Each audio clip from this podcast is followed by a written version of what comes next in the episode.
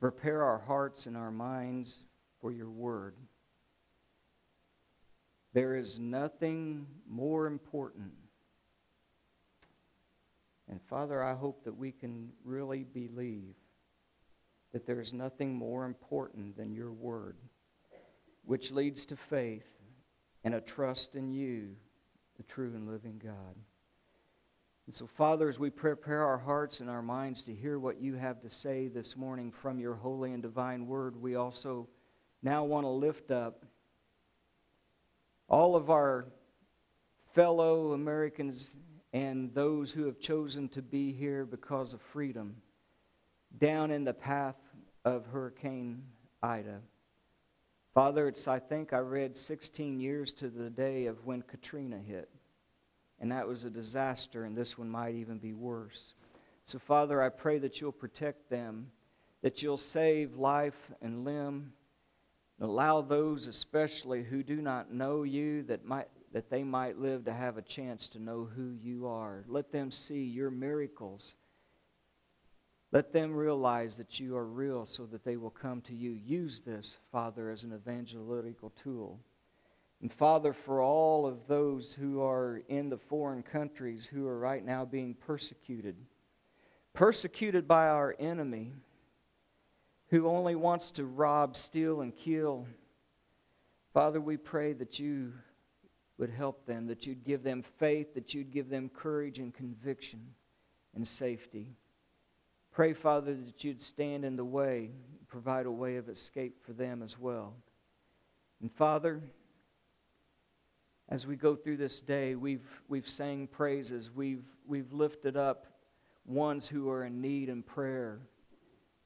Now we ask your blessing upon the rest of this service, Father, as we open up your word. May your Holy Spirit be alive and moving through here, touching the hearts and allowing our minds to understand the depth of what we're going to study, for this is a deep one. And so, Father, we ask all of these things. All we desire to do is to worship you, to honor you, and to lift you up. And I pray that your body is edified here. In Jesus' name, amen. Oh, Genesis chapter 3, if you'd like to turn there. I want to talk about a tale of two trees. You know, sometimes, sometimes when I study, things come easy, and the Holy Spirit just brings them out.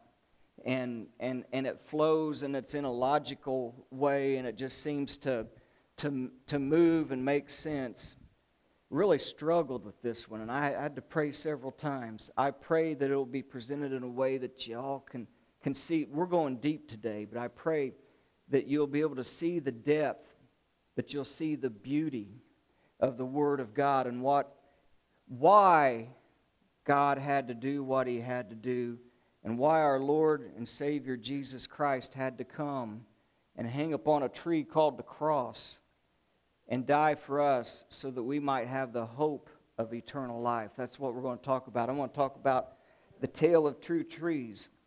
And it's not really the tree of life that was in the garden and the tree of the knowledge of good and evil. It kind of is, but it goes to a, another tree, even a third tree. You know, last week we talked a little bit about making pickles. And if you weren't here, we talked about the process of making pickles and how that a cucumber gets submerged, overwhelmed and submerged into the jar of pickling solution, and that cucumber turns into a pickle, into something that it took on the nature of what it was placed in, and it became a part of that. It kept who it was, but it also became something that it was not before. And we said that's what happens in the waters of baptism, that we go in like that cucumber but when we are, the word means to be immersed and submerged and overwhelmed and to take on the nature. And what happens is when we do that, we are baptized, it says, into Christ. And when we are baptized into Christ, we take on his nature and we die to self and to who we are, and we become alive through him and his nature. And we're going to see why that's important. And you said, How do you know all that, preacher? How, how do you how did you come to that conclusion? Well, we looked at 1 Peter chapter 3 a little bit, and we talked about one time long ago when the long suffering of God waited, and it was in the days of Noah. And during that 120 years while the ark was preparing, he was preaching the gospel message of what was getting ready to come. And those who heard the message and believed got upon that boat whenever it was ready to go, and that door was sealed, and the waters came, and it says that the that that eight souls boarded that boat, that ark, and eight souls were saved by water. And it says the like figure, which means the antitype or the exact opposite. You see, the boat protected them from the destruction, from the water that was to come, and, and moved them on to, to salvation. They started anew again. The antitype, or the exact opposite, is what now happens in baptism. It says, There is also the antitype, which now, or the like figure, which now saves us. Baptism is not the removal of the filth of the flesh, it says, but the answer of the good conscience towards God through the resurrection of Jesus Christ.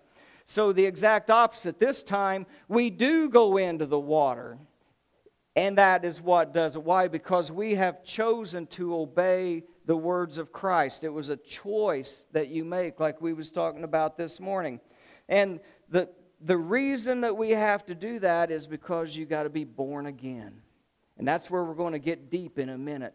Jesus said in John chapter 3, you remember Nicodemus, the one who came to him at night and said, Teacher, we know that, that you are a teacher come from God because no man can do the things that you do unless God had sent him.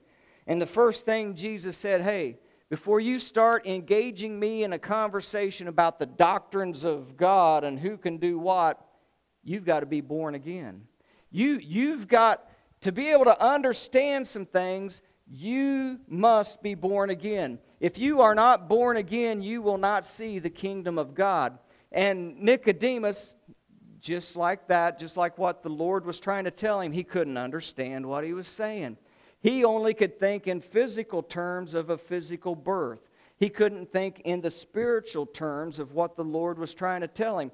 And so Nicodemus, you know, the little wheels began to turn, and he's like, How can I be born again? I'm a man, and how can I return up into my mother's womb to be born a second time? And Jesus said, You're on the wrong track. That's what I'm trying to tell you. Spiritual things are understood when you are spiritual in nature, and you have to be born again of the water, of the Spirit. And when that happens, then you will be able to understand. Are you a teacher of Israel and you don't understand these things? And, and that phrase meant that he was one of the top teachers, schooled and he didn't understand anything spiritual. Why? Because he, they was not accepting the word of God and the Messiah that was to come, which is the Lord. And he's trying to tell him, he goes on to say, You have to believe in me. Just as the serpent in the wilderness is going to be lifted up upon that cross, so am I going to be lifted up, and I will draw all men unto me.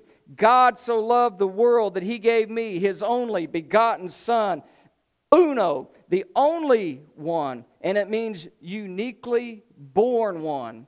Uno genese, or genetic. He's the only one of his kind, the word says. What do you mean, one of a kind? No other one is like him because he is from, he's, we're going to find out in a minute, he's from Mary, but he's also from God. And there was a reason it had to be that way. And he said, I am the only one. There is no, I am the way, the truth, and the life. And no man can come to the Father except through me. Most assuredly, I say to you, Nicodemus, unless you are born of water and the Spirit, you will not enter the kingdom of God. And then he tells us, You remember how I've been talking to you about there's two lives that when God created man, that there was when he breathed into nostrils, it was the breath of lives. It was a spiritual and a physical life. There, man is going to lose in a moment that spiritual life, that light that he had when God created him. He said, That which is born of the flesh, that which is now born through Adam, is flesh. But that which is born of the Spirit is spirit. And there's a difference between the two. You are born of the flesh right now, Nicodemus, through your father, through mankind. Uh, you can trace your genetic trail all the way back to Adam the way that I can. He's going to do it in Matthew 1 and in Luke 3. There's a genetic trail of the Lord Jesus Christ all the way back to Adam through his mother. That is being born of the flesh, but you must be born again of the Spirit, or you're not going to see the kingdom of God. And this is why Jesus had to come, because He's the one who's going to be able to give us that life through the Spirit.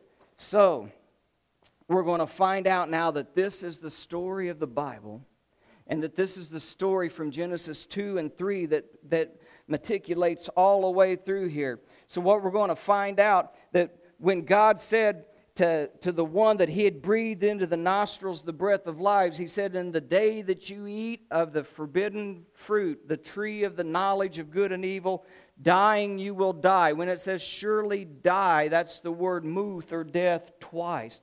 And there's going to be two deaths. One is spiritual and physical will come. Surely dies means one process begins, the other one was immediate. And that's why we're going to see him hiding.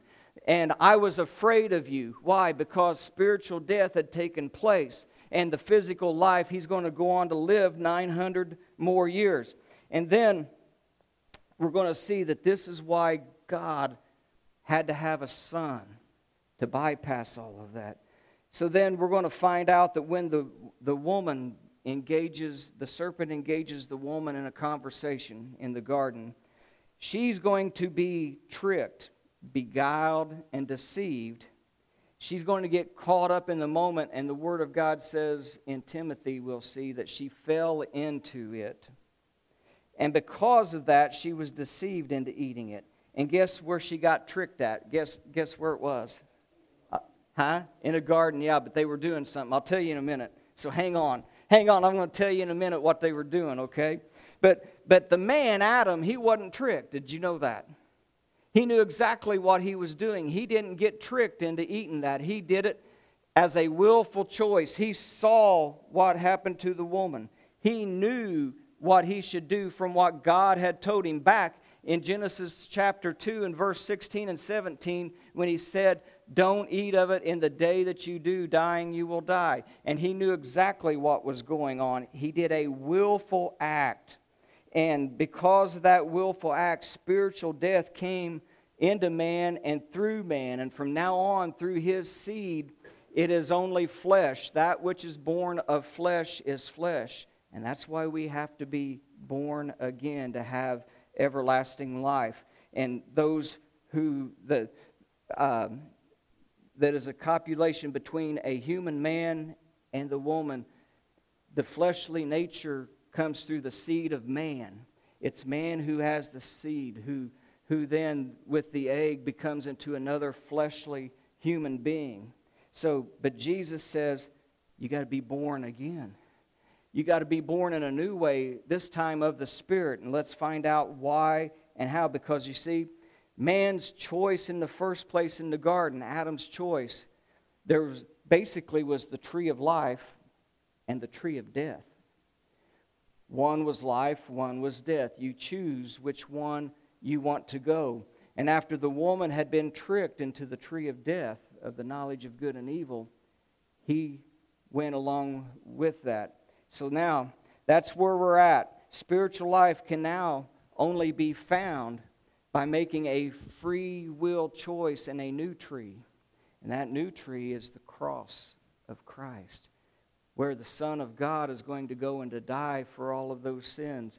And so that we can now have spiritual life resumed. So if you're there with me, if you turn to Genesis 3, that's where we're going to take off back to verse 1. You know, I'm reminded of that old song, and I love it. It was whenever I was in high school. I remember I was running cross country, and you'd come in there. Um, I know uh, Ron remembers that because he ran cross country the four years before I got there. You had that in the old high school, in that old gym room. You had that little speaker up there, and, and they'd be playing some music when you come in. And, and one of them was in my time, it was all right, and it's coming on. We're going to get right back to where we started from. Well, back to Genesis 3. We started there a couple weeks ago, and we're going to get right back where we started because we're going to get a little deeper this time. Okay? We, we go in there, and, and the serpent strikes up a conversation. God wants us to know He's more cunning, He's more subtle, He's more deceitful and brilliant than any of the other creatures of the field that the Lord God had made. And He struck up a conversation in the woman to do something. He wanted to begin to instill doubt in her on the Word of God. So He struck it up and he said he took her focus from everything else to the one tree that she wasn't supposed to focus upon that forbidden tree right off. And notice his tactic. The serpent said to the woman, Why didn't he go to the man? I'm going to give you a, a little deep one right here. We talked about it a few weeks ago, but at, and we'll, we'll read it in, in 1 Timothy chapter 2. But Adam was first formed. Yeah, I know. It's, it's not my shoestring, it's these little things that's supposed to it's like a military pants where you tie up your cuff. And I, will probably trip on it in a minute. Yeah, to keep the bugs out. The hornets. People's been having some battles with hornets this week. But, but let me tell you, Adam was first formed, and then Eve. The man is the head of the family, and the woman is the responder to his love. He is supposed to love the woman, and the woman responds. Christ is the head of the church. He, he has done things for us in love. He loved us and gave His life. We respond to that love by what we do. It's the same thing. And He said in Ephesians 5, I'm telling you a great mystery, but it concerns Christ and the church in this. So, but if Satan had have started with the man, and the man fell and, and he gives of the woman to eat, she would have been doing it under submission and not of a free will. Satan thinks that once both of these, Adam and Eve, fall, that he will have won the victory against God. He doesn't know God's plan and God's mystery of what he's got up his sleeve. He thinks all I got to do is to trick these two, but he was bright enough to know that if I trick the man first, the woman, I know how God created her. I've been following this thing. And so if if I trick him, and he gives, she can say, I ate because my husband gave to me and I did eat. So he has to start with the woman first. And so then Adam is going to have to make a free will decision on his own after that. So he starts with the woman first, and he said to the woman, Has God indeed said, You shall not eat of every tree that is in the garden? Now, when he says that, what is their discussion about? What's the discussion about? Yeah. Uh huh. Yeah, and the, the discussion, remember a minute ago I told you how she got tricked? It was during something? It was during Bible study. When he said, Hath God said, now we're talking about the Word of God. So, so it's not only just about a tree, it's not only just about what's going on in the garden, but his first words was, Has God said? So now we're opening up the Word of God, aren't we? Now we've got a false teacher who is very slick, who's going to try to open up the Word of God and to instill some doubt about the Word of God to lead you astray on how you're going to respond to God and what you're going to think about God and what God's doing for you. Has God indeed said? So we're talking about the Word of God now.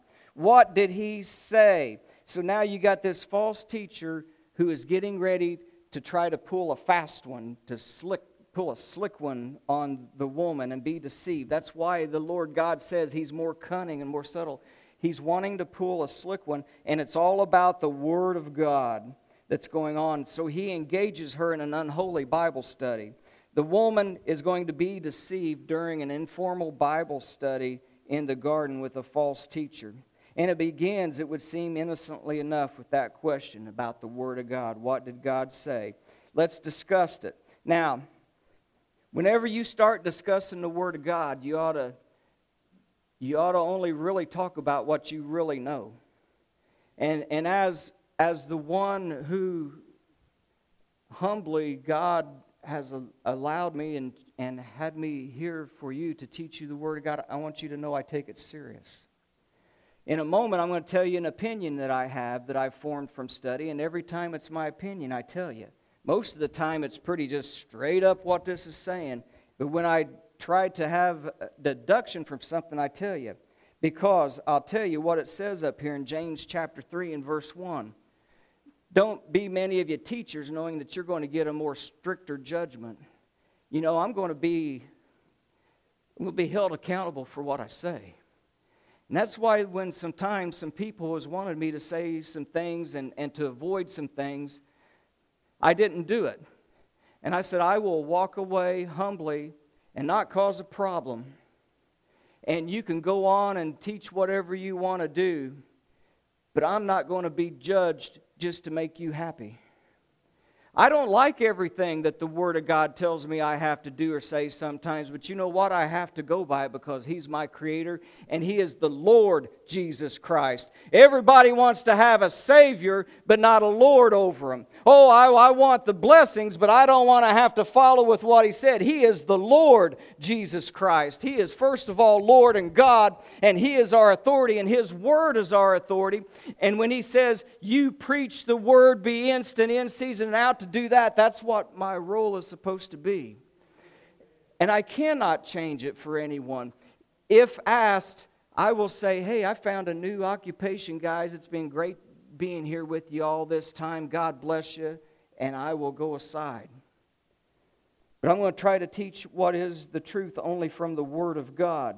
And if I don't know it, I'll tell you. And I'll say I'm going to look it up. That's what the woman should have done in this conversation.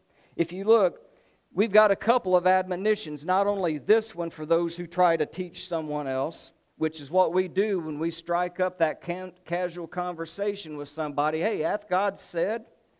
But also it says this, and this one, this is where I really learned something this week was in this one. I've quoted this I don't know how many times. Study to show thyself approved unto God, a workman that needeth not to be ashamed, rightly dividing the word of truth. And man, I bet you I have quoted that thousands of times because one of the mentors that I have starts every recording with that verse. And I have listened to thousands of, of times, of hours. But I finally understood exactly what that meant this week when I actually dug into it. I want to share with you what that means for you and I. Because we are supposed to study to show ourselves approved to God, a workman. Now, notice that word ashamed. Because we left two, two or three weeks ago, we left the man and the woman in the garden naked and what? Not ashamed. You see, whenever you don't have the Word of God, you don't have the covering of God, you become naked and ashamed.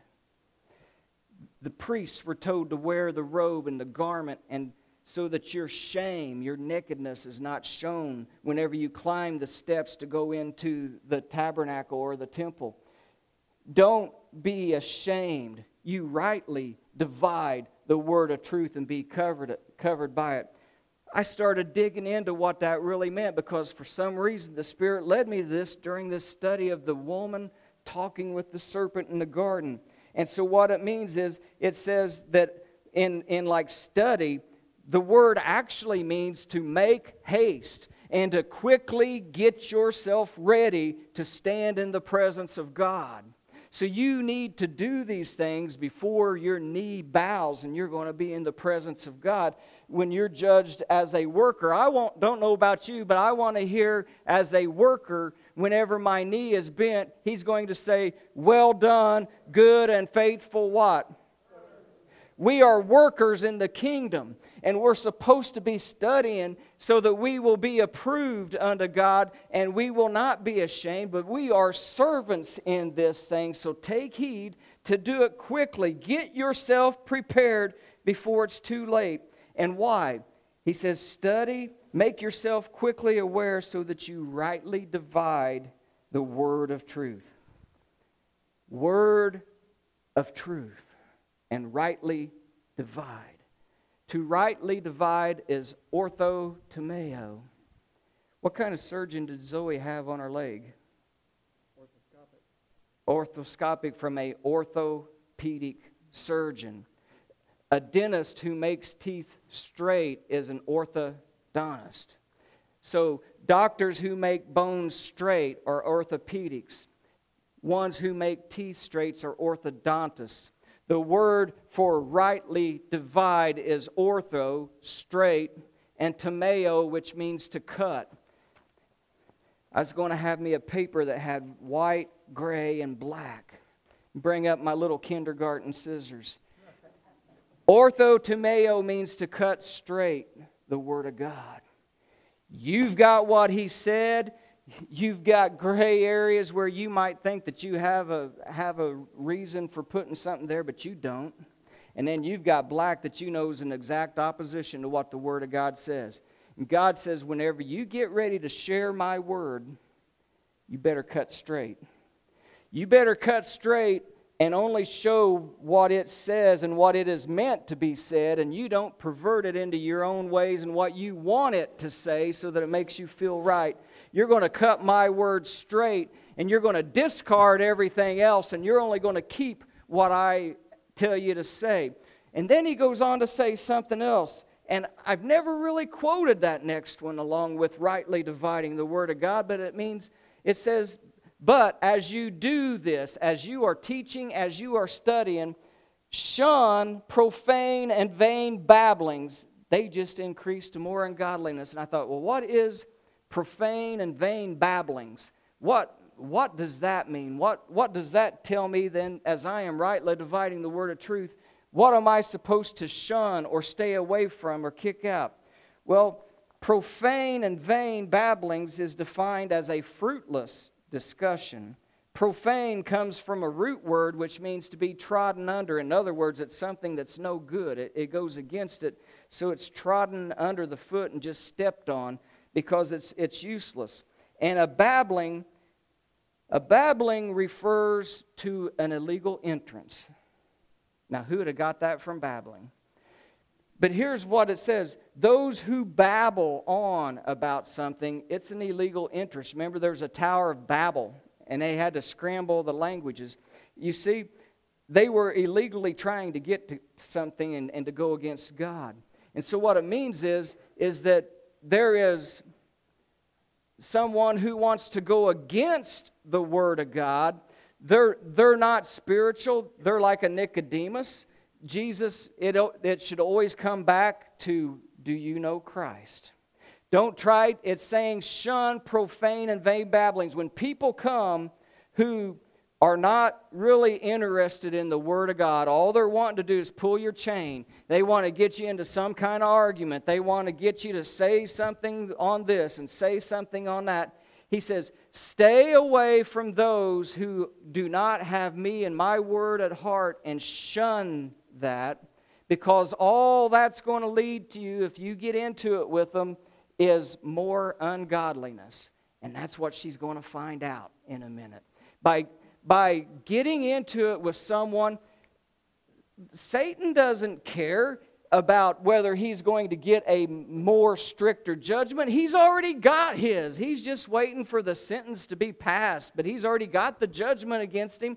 He doesn't care about the Word of God and handling it aright. He wants to be the liar and to deceive you. So don't get into it with those people who really don't care. It always comes back. What you really need is not to know about that deep thing, but you need to know Christ. That's where we get back to. So, back to Genesis 3. The serpent this one who is a false teacher and he's going to trample underfoot the word of God. He's going to try to get into some babbling different uh, doctrines and a web of deceit. He's going to do it real slyly and they're going to end up being ashamed with what they do and after the fall. So they're going to end up being hiding and, and uh, when the Lord God comes. So the serpent brings the woman into the Bible study when he says, Hath God not said this? You can not eat of any of the trees in the garden. And she said to the serpent, We may. We can eat of all of the trees of the fruit of the garden, but there's one, the fruit of the tree that's in the midst of the garden. God said, You're not going to eat of it neither shall you touch it lest you die. Did God really say all of that? No. Whenever he gave the command, he really just said what? Don't eat of it. For in the day that you eat of it, you will surely die. So he added to the word of God by saying, Did God say you can't eat of these trees? Now she's adding to it by saying, Yeah, but we can eat of them except that one, but we can't eat nor touch. So she added to that. Is that handling aright the Word of God? She didn't take really good notes in Bible class, did she? Whenever the Lord Jesus Christ was teaching the Bible class. And, and um, I'll get into that next week. Okay? Coming attractions. You want to find out about the Lord's Bible class? Come back next week. So now, I'm going to tell you what, what, the, what the Jewish teachers talk about on situations like this, and they do it, and we do the same thing today. It's called building a fence. Whenever you want to protect your house from something, what do you do? I mean, there's all these gated communities, there's all of this. Whenever you want to protect yourself from a bull, you, you put up a double fence and an electric fence, right? Make sure you try to keep that guy on the other side and to keep him away from my family and from the young ones. So, whenever there's something that can harm you, you build a fence around it. You, you give it some space and you go even a little bit further and you build the fence. If eating of it was a problem, then I'm not even going to touch it. So she built a further fence around it. That was, that was, here's what I want to tell you. That was her interpretation of what God was really meaning. God said it this way, but her interpretation was a little something different. And when we go to throwing our own interpretations, like I said, rightly divide, don't get cut straight, don't get into the gray, don't get into the black, but cut straight on that line. When, a, when you cut straight, God only said, don't eat. So she's added something, and now it's become just like with us, when you say something over and over again, pretty much it's gospel, isn't it? we believe it, it's gospel, and that's what God said don't eat, don't touch. That, by throwing our own interpretation and not cutting straight, is going to get us in trouble. Look what happens with the woman now. So the serpent says, Oh, yeah, now he knows he's got her because she's not cutting straight and not taking good notes in class. He says this No, not really. You're not going to surely die. You won't do that. No, God knows that in the day that you eat of it, your eyes will be open and you shall be as God and you will know good and evil. And like I said before, I prefaced it. I always tell you when it's my own, my own opinion on something, right? Here's my opinion on what's going on here because, you know, the woman says what she believes. The serpent now is throwing that doubt. He's already casting the doubt in the Word of God on her. And he's saying, that's not really right. God just is above you and he don't want you to be like him and he's keeping it from you. The day you're not going to surely die and the day you eat of it, you're going to be like him. And that, that begins to appeal to her, and she begins to toss some doubt in. Now, where my opinion comes in is while he's teaching her and while he's telling her these things, you know what I think he's doing? Since she didn't rightly cut straight, she didn't rightly divide what God said and said, You can't even touch, guess what I think the serpent's doing? I'm thinking he's probably might be touching. Yeah, he might be touching it. He might even grab a hold of it. He might even, in a moment, take a bite of it. And you say, Preacher, you're a little far fetched. Wait a minute. I could be. I, I've been, you know, I'm a fisherman. I've been known to stretch it a little bit. Just a little. But here is why I make that logical deduction from the scriptures of the Word of God. Verse 6, do you see what I put in red and what's underlined? After he said that to the woman, it says, When the woman saw that the tree was good for food. The word saw, the word ra'ah, means to know something with an understanding from what you have seen. How could she understand that the tree was good for food by seeing unless somebody touched it or took a bite of it? You see, that tree ain't going to harm Satan, is it? He's, he's, it was only to the man and the woman that you don't eat. She added touch. So if I go up and start touching something and I don't kill over dead, you're beginning to doubt, aren't you? Faith comes by what? Hearing by what? So her faith is being destroyed by what the false teacher is teaching her and casting doubt in. God said, Don't eat of it, period. You will die. The woman said, I'm not going to touch it either, lest I die. And that now God said that, and he touches it, doubt starts to creep in, doesn't it? Well, he didn't die. What's going on here? When the woman saw, understood, the word ra'ah means to see, to watch, and come to a logical deduction, conclusion based upon the facts of what you saw. And she saw three things it was good for food, it was good for her eyes, and it might make me then as wise as God. He had slicked her. He had slicked her. She engaged in a Bible study with someone who was an illegal entrance into the realm and who was babbling on about things. And it should, the moment he said, we went over this three weeks ago, the moment the serpent said in verse 1, Has God said, what did we say was 11 times in chapter 2? Lord God. 11 times it was the Lord God who breathed life into the man. It was the Lord God who formed the man. It was the Lord God, Lord God. 11 verses of the Lord God, which is a personal relationship with Jesus Christ. He changes it to just God. And any old God can do. It's a generic, it, it can be that. Whenever you read in the Bible the small g gods of like uh, Egypt, that is the same word Elohim. It, it can be any God that he's referring to. So when he said, has God said, you're like, uh-oh, he don't know about Christ. He's not got a relationship. He's not been born again of the Spirit. So I don't need to engage in this babbling conversation that we're getting ready. I need to go back. Do you know the Lord Christ? Have, have you been born again? Do you know what's going on here?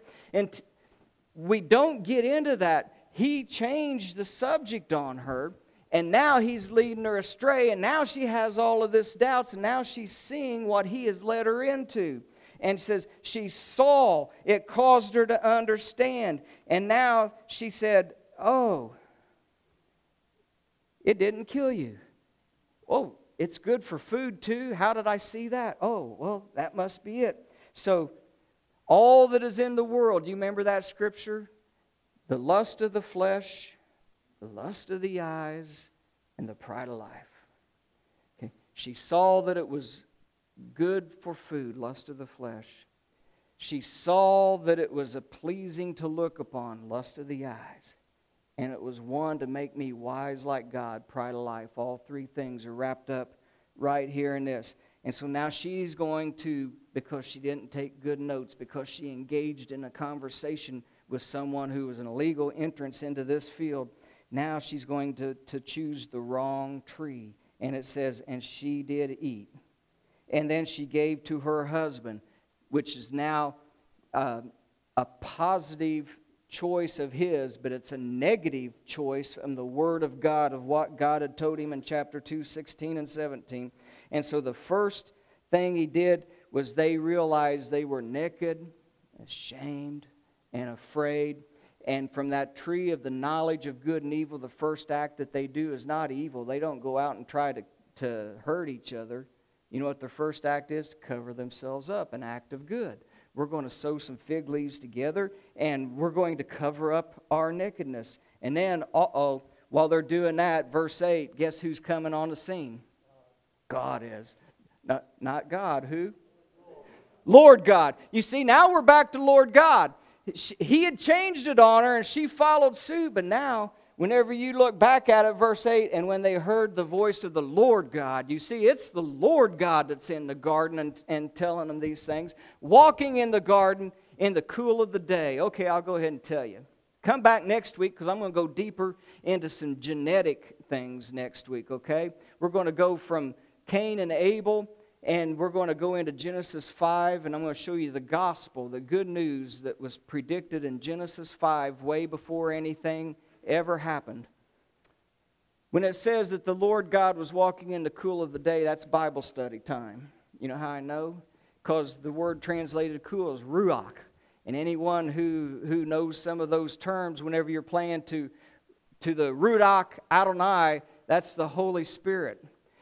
Ruach is the word for spirit. It was the spiritual time of the day. It's, it's your breath. It's, it can be wind, but it's not cool. It is also the word for the Holy Spirit or our spirit is Ruach. And so a lot of the ones who teach in the original language say that this was the time when the Lord God walks into the garden each day, communing with man and talking with them about his word, like he said, Don't eat of the tree that I told you not to eat of. So he does. And Adam and his wife had hid themselves from the presence of the Lord God amongst the trees. The word is actually in the trees in the midst of the garden, not amongst. So they might have been hiding behind the tree of life. Who knows? Because that's one of the ones that's in the midst of the garden. And so they're hiding, and the Lord God called and said, Where art thou? That's an interrogative that means, I already know where you're at, come out. Why are you where you are? Come on out. I, I see you.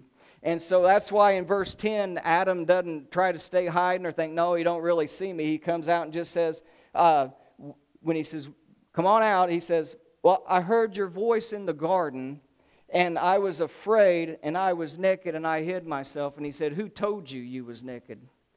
That's another one that says that immediately, evidently, that... Um, the, the one who was the false teacher was now also trying to tell him, get, get busy and get dressed.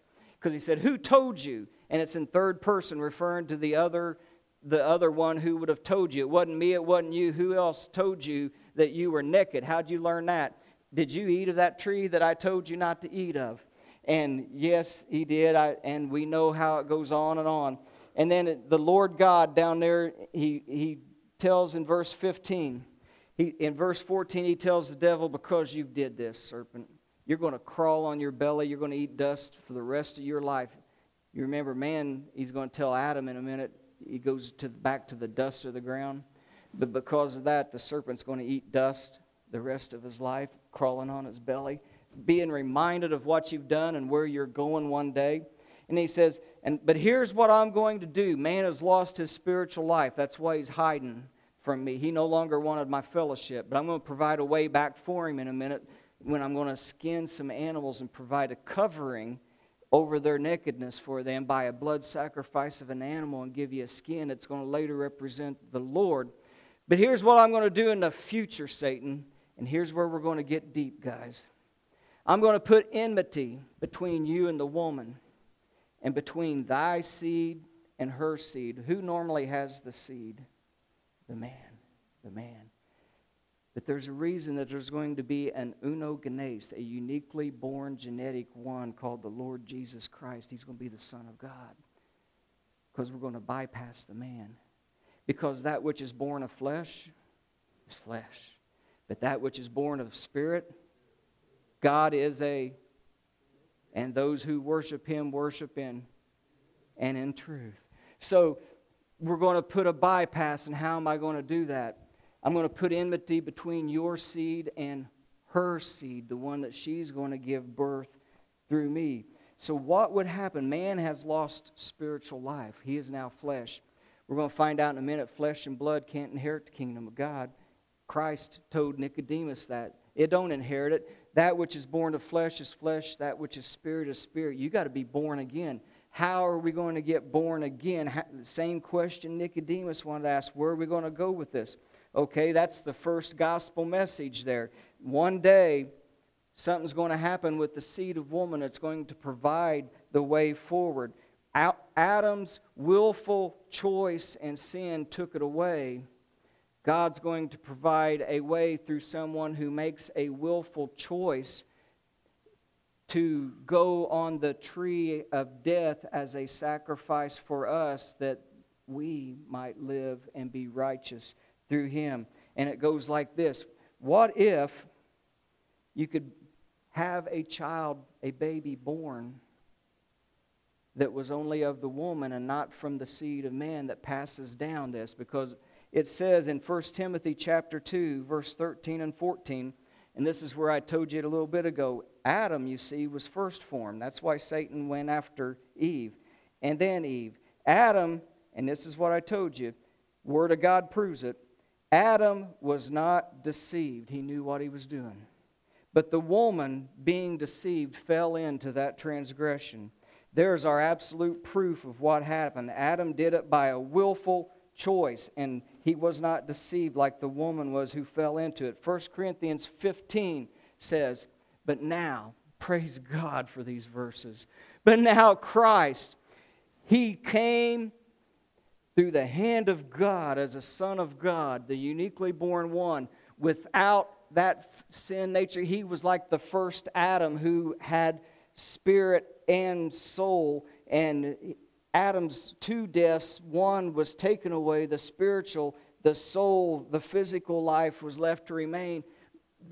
He perpetuated us through the physical, but you have to be born again of the spiritual. So Christ comes bypassing all of that he is now risen from the dead and has become the first fruits. I told you those feasts, feast of the first fruits. He is the first fruits of those who fell asleep.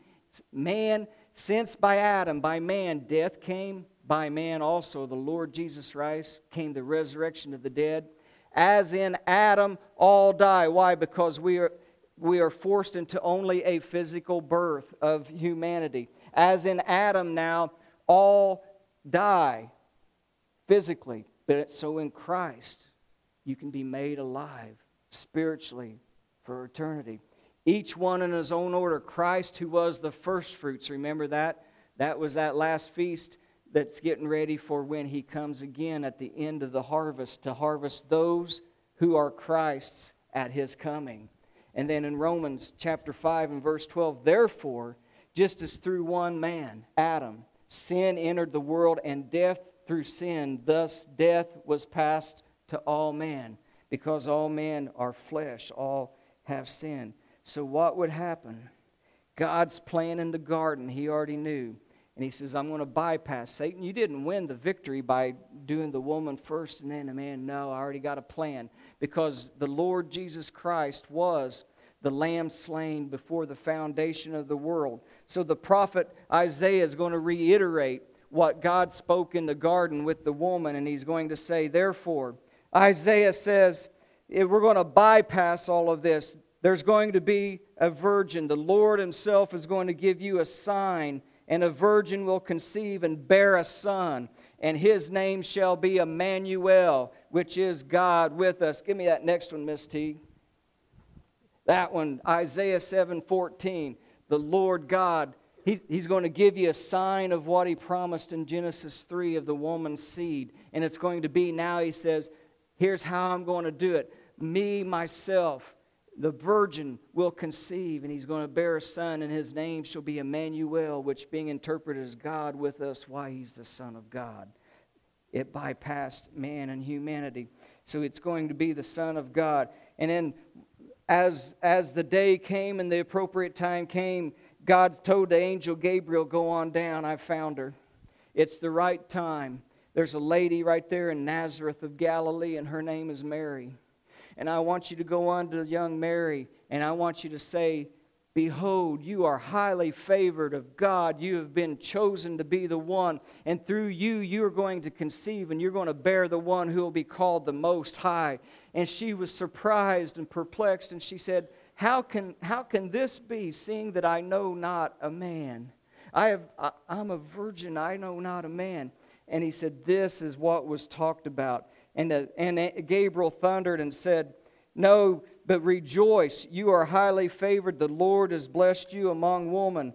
And then said this Matthew chapter 1, verse 22 said, All this was done that it might be fulfilled that which was spoken of by the prophet Isaiah, saying, Behold, a virgin shall be with child, and she will bear a son, and they will call his name Emmanuel, God with us. And so Joseph, having been told that, took his wife Mary to be his wife, and he knew her not until her days was past, and she brought forth her firstborn son, the Son of God, and they called his name Jesus. And so Jesus and God provided the plan for a way to bypass man only having spiritual death and only being flesh, and flesh and blood cannot inherit the kingdom of God. And so Christ, in the same way as the first Adam, he was come by the hand of God as the second Adam through woman. And he lived a sinless life. He resisted the temptations that Adam could not. And so he was qualified to go to the cross, to freely choose. He freely chose to leave heaven, to come to earth, to unveil himself as God, and to come and die upon the cross for our sins so that we might become the righteousness of God in him. And he made a willful choice. No one takes my life, but I give it up freely. And he made a willful choice to go to the tree of the curse, the tree of death, to be the sacrifice for me. And that is why Nicodemus, he told him, I'm going to be lifted up and you've got to be born again. When you look at me, I will draw all men to me. Galatians 3:27, that's why we ended last week with as many of you as been baptized into Christ have put on Christ. You put on his righteousness, his everlasting life. You are now in him, and his life covers you, and you become a joint heir with him and all that he has. And I just want to close by reading this next slide 1 Corinthians 15. It's on our Berean chapters, but I just want you to listen to what, what happened with Adam and what happened with Christ and what they did for you and I as we get ready to close. It is written, the first man, Adam, was a living being. The last Adam, the Lord Jesus Christ, is a life giving spirit. However, the spiritual does not come first, but the natural, our fleshly birth. And afterward, the spiritual, if you choose it. The first man was of the earth, made of dust. The second man is the Lord God from heaven. And as with man who was dust, so are those who are made of dust. But if you want to be heavenly, the heavenly man, those who believe in him will also be heavenly. And as I have borne the image of my flesh as the man of being born through the lineage of Adam, so shall we must bear the image of the heavenly one, and our victory is within him. Now I say this, brethren flesh and blood, your natural birth, cannot inherit the kingdom of God Corruption cannot inherit incorruption. That means that this destructible body of mine cannot become indestructible on its own. It's not going to inherit that way. I tell you a mystery. This has happened since Genesis 3. This is the mystery. We shall not all sleep, but we will be changed in a moment, in the twinkling of the eye, at the last trumpet. The trump will sound, and the dead will be raised that are in Christ, incorruptible, and we shall be changed this corruption will put on incorruption, this mortality, immortality. And when we have done that and we have put on immortality, it will be brought to pass that was written Death is now swallowed up in victory. O death, where is your sting? O hell and Hades, where is your victory? The sting of death was sin, the strength of sin was the law. But thanks be to God who gives us the victory through our Lord Jesus Christ. Amen.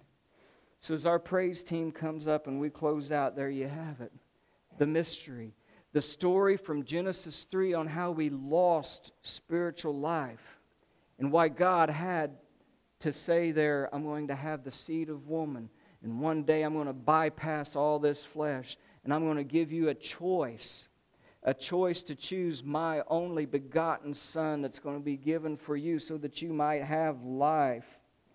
And that's the choice that we have today. So if you are here and you have never made that choice to be baptized into Christ, to put on Him, to be born again, as the Lord said, you must if you want to inherit and see the kingdom of God because this flesh and blood through man cannot inherit it.